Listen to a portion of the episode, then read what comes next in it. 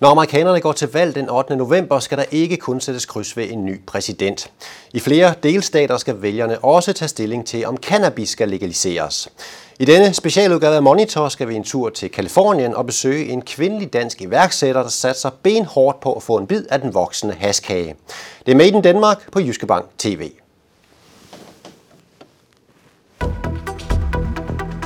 Jeg tror, de nye investorer, det, det bliver simpelthen alle dem, som normalt investerer i alt muligt andet. Der bliver det her den nye ting. Der er mange, der ånder en i nakken, når man har sådan en forretning.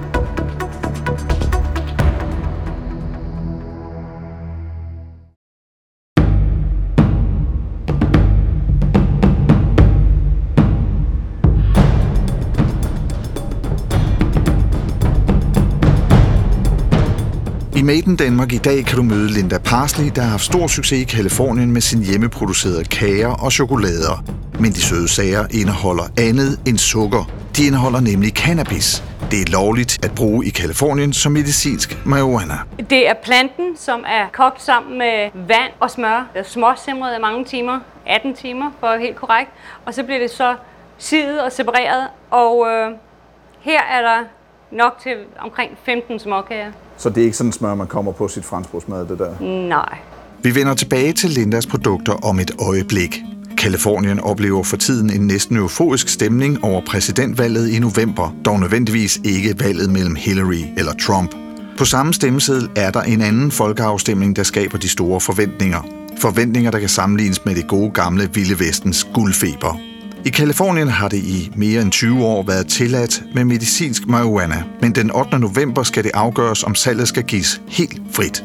Og meningsmålingerne siger, at det bliver vedtaget med et overvældende flertal, og dermed er en ny legal industri født, produktion og salg af has. En industri, der i 2015 omsatte for mere end 2,7 milliarder dollars, hvor det vel at mærke kun var tilladt på recept. Hvor meget den kage forventes at vokse, kan du høre senere. Lige nu handler det om haskager. Jeg se den over til venstre, det er den, der hedder Martha Stoner. Det er jo dit brand, om man så må sige. Det var et navn, vi fandt på, ikke? Som fra Martha Stewart, så blev det til Martha Stoner. Som, selvom det er vores brand, så jeg, jeg er ikke særlig stolt af det. Fordi det, jeg synes, det er sådan lidt nedgørende. Det er igen det der sådan lidt, åh, det er sådan lidt drug-agtigt, lidt flipper-agtigt. Men igen, det er det der med udbud og efterspørgsel, og alle synes, det er enormt sjovt, at det bliver kaldt for Martha Stoner. Så derfor hænger den her stadig ved. Linda, lad os prøve at kigge lidt på, på jeres produktion. Hvad for nogle varer I laver? Det er en lille spray med det reneste THC-olie i. Når du har planten, og den er tørret, og der er sådan ligesom lidt sukker på, hvis når man går tættere på og kigger på det i et mikroskop, så er det ligesom en lille øh, champignonsformet øh, ting, hvor der er noget hvidt olie inde i, og det er THC-olien, der er deri. Og det er den reneste form for THC-olie. Det er noget, der hedder Gold Caps, som er nogle små piller. De minder faktisk om fiskeolie. De indeholder også den der THC-olie, som er helt klar. I har lotion på programmet. Det bliver du simpelthen nødt til at forklare om. Det er ikke sådan, at hvis man smører den på tændingerne, så bliver man høj af det. Det gør man ikke. Det, der sker, det er, at det går ind og tager muskelsmerter og specielt ledsmerter. Altså, jeg kan slet ikke lave noget med mine hænder, hvis jeg ikke putter det her på om morgenen. Så det vil sige, at det du kom på nu, var faktisk cannabis, som du kun kan få i en dispensary. Du kan ikke gå ind og få det i nogen som helst andre butikker. Nej. Der er nok nogen, der sidder og kigger på det her og tænker, at det her er en rigtig god forretning, og det er derfor I det, eller er det fordi I har den baggrundshistorie, I har? Er der et klart svar til det? Ja, det er der. Det er simpelthen fordi, vi har den baggrund, vi har. Lindas erfaring med medicinsk cannabis kommer fra personlig oplevelse. I sommeren 2004, der blev Lindas mand, Noah, nemlig konstateret kræftsyg. Den dag, han blev fik konstateret kræften, eller diagnoseret kræften, var den 2. august 2004 på vores etårs bryllupsdag, simpelthen. Resultaterne kom tilbage fra den biopsi. Der var det helt klart, at det var en, en cancer, og at det skulle gå stærkt, hvis vi skulle have overhovedet en chance. De, de regnede ikke med, at han ville overleve. Og så går der jo et regime i gang af behandlinger. Fire gange fik han en uges kemoterapi fra 8 til 5 hver dag. En uge på hospitalet, tre uger hjemme, en uge på hospitalet, tre uger hjemme, og sådan gjorde de fire gange. Hvordan har Nora det i den periode? Helt forfærdeligt. Faktisk, da han kom hjem på hospitalet, så fik han, han fik, jeg ved ikke, hvor meget medicin med hjem. Han fik øh, meget stærke kodein, og han fik 100 hver tiende dag. Han fik det, der er stærkere end morfin herover, som han kunne få lige så meget, han ville have. Øh, på grund af det medicin, fik han angstanfald. Jamen så fik han Xanax, fordi det ville jo dem det. Til sidst så var det sådan, at han fik to Xanax hver tredje time, og han var som en zombie. Så kom en af hans venner og sagde, Nora, du bliver simpelthen nødt til at få sådan en recept, så du kan ryge medicinsk cannabis. Det havde han aldrig hørt om. Fra at have taget alle de piller til fuldstændig at kvitte og ryge lidt om morgenen, lidt hen over frokost og lidt om aftenen, kunne han sove. Hans kvalme gik væk. Intet af det andet, der havde taget hans kvalme. Han kastede op hele dagen. Hans kvalme gik væk, og han fik appetit.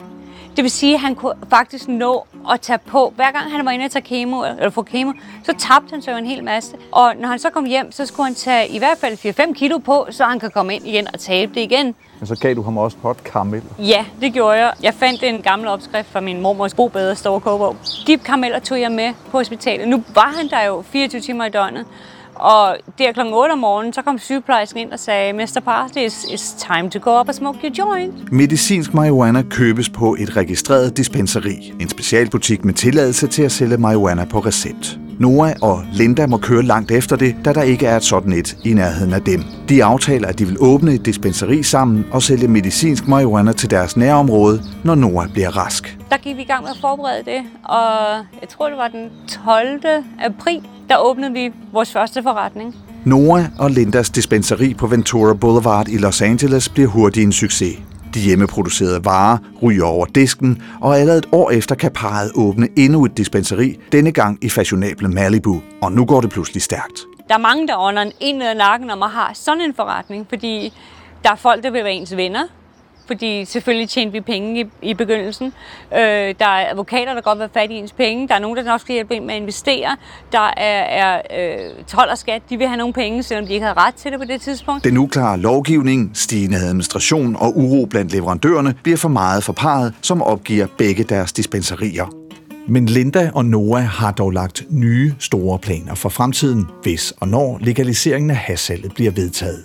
Men de er ikke de eneste, der er klar. Blandt de, der støtter legaliseringen og også har bidraget til kampagnen for ja-siden til valget den 8. november, er Sean Parker, manden, der skabte Napster og var involveret i opstarten af Facebook. Også Peter Thiel, skaberen af PayPal, har allerede investeret i den boomende industri via en investeringsfond, og der går rygter om, at Ben Jerry's ismagerne er klar til at lave en hasis. Dertil er en stribe kendiser klar til at lægge navn til hasprodukter. Ikke overraskende er det Snoop Dogg, Wiz Khalifa, gamle Cheese Chong og Bob Marleys familie, der i denne tid er ved at indgå givetige licenseringsaftaler. Og der taler om gigantiske beløb målt i amerikanske dollars. Økonomer regner med, at omsætningen vil nå 10-15 milliarder dollars, og det er blot starten på et business-eventyr, der bogstaveligt talt går op i røg. Og danske Linda og hendes mand Noah er klar med deres businessplan. Vores businessplan er blevet til at øh, vi har startet en website, hvor vi sælger totalløsninger inden for cannabisindustrien. Sælger know-how og pakkeløsninger. For eksempel hvis vi siger et potbageri, som det bliver kaldt, der kan vi give dem en pakke med alt inklusiv med chokoladeform, med opskrifter og gryder og pander og køkken. Vi kan lave en helt trailer, hvor vi laver et køkken, der er fuldstændig skræddersyet til deres behov. Hvis det drejer sig om at gro planter, så kan vi sætte det, det hedder grow setup, lige fra et helt lille rum til store varehus. En total løsning inden for cannabis. Hvem tror du bliver de nye investorer i den her industri? Jeg tror, de nye investorer, det, det bliver simpelthen alle dem, som normalt investerer i alt muligt andet. Der bliver det her den nye ting at, at investere i, og specielt medicinalindustrien og dem, som normalt investerer der, de vil investere i cannabisindustrien nu. Men er det en industri, som er sammenlignelig med, med andre industrier, altså som aktier? Er der overhovedet et sammenfald? Ja, det synes jeg, der er, fordi cannabis, specielt medicinsk cannabis, jeg tror, at mange af dem, som ellers ville investere i medicinalindustrien, de nu vil investere i cannabisen i stedet for, fordi at alene i Kalifornien er 49 procent af al medicin, der bliver taget nu, er cannabis. Det vil sige, at medicinalindustrien, med den traditionelle medicin, sælger meget mindre, end de gjorde før. Nu nævnte jeg før, at der nærmest er sådan en guldfeberstemning omkring cannabis her i Kalifornien på grund af afstemning. Er det sådan, det føles, at det er guldfeber om igen, som i det vilde vesten? Ja, det, det er det faktisk, fordi alt kan lade sig gøre. Og det er næsten ligegyldigt, hvad du vil lave inden for cannabisprodukter. Så er det jo bare om at lave det, om det er sodavand, eller tykkegummi, eller olie, eller piller, eller hvad ved jeg. Tror du, vi får en lovgivning i Danmark, hvor vi får det legaliseret på linje, som man får det her i Kalifornien? Det tror jeg helt bestemt, at vi gør. Og jeg tror ikke, det var så længe. Jeg har været meget aktiv på cannabis-siden i Danmark, på den medicinske cannabis, og, og har snakket med mange politikere om det her. Jeg går ikke ind for fri has, men som medicinsk cannabis, synes jeg, at det i Danmark skulle være fuldstændig som at hente hver anden medicin på apoteket. Nu har vi for vane at spørge nogle af de iværksætterfolk, vi tager ud og besøger, om hvor de er henne om et års tid med deres virksomhed. Hvor er Linda Parsley og hendes mand Nora henne om et år? Det er godt at vide. Vi er vel stadigvæk her, ikke? men øh, jeg tror nok, at vi er nået et stykke videre. End, end, og forhåbentlig har vi fået hjulpet nogle folk på vej inden for den her industri. Og forhåbentlig er der sket meget i Danmark inden på et år. Okay.